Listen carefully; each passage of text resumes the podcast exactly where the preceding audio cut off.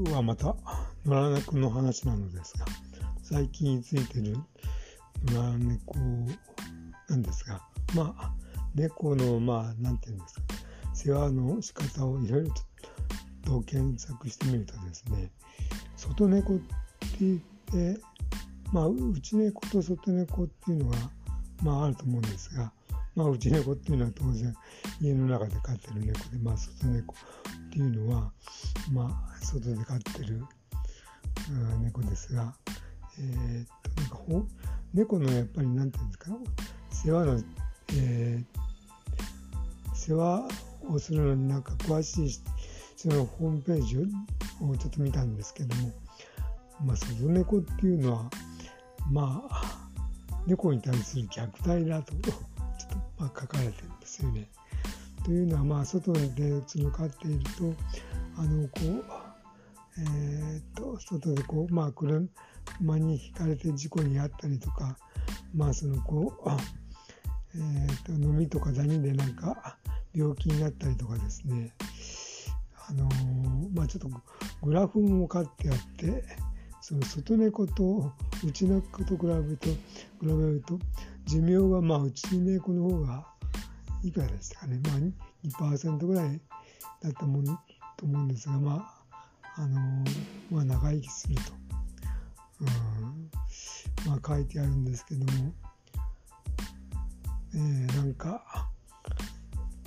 例えばですよ、まあ、今の状況なんですが、まあ、野良猫がまあちょっとお腹空いてて痩せててかわいそうなので、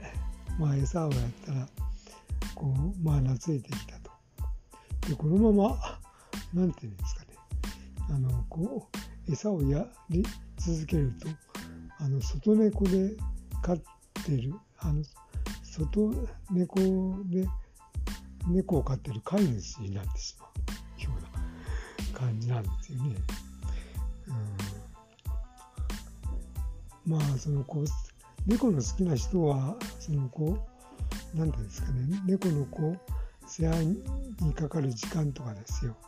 それからまあ家の中で飼うとするとまああちこち爪で引っかか引っかいてあのー、ちょっと家の中が傷だらけになったりとか例えばこうトイレも失敗するとどっかなんかうんちをなんかあのー、なんていうんですか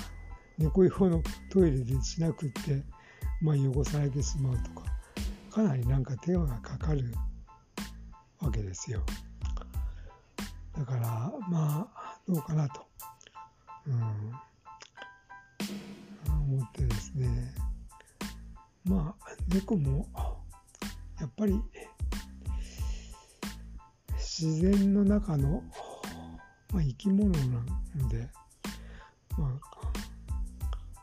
例えばやっぱそのこう妊娠をああのしたりとかさせたりしないように虚勢とか避妊手術をするとかですね。そういうのもちょっとどうかなと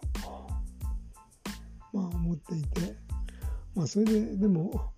まあその子野良猫にこう餌をやってその子まあ今いる、ね、野良猫はそのメスなんですけども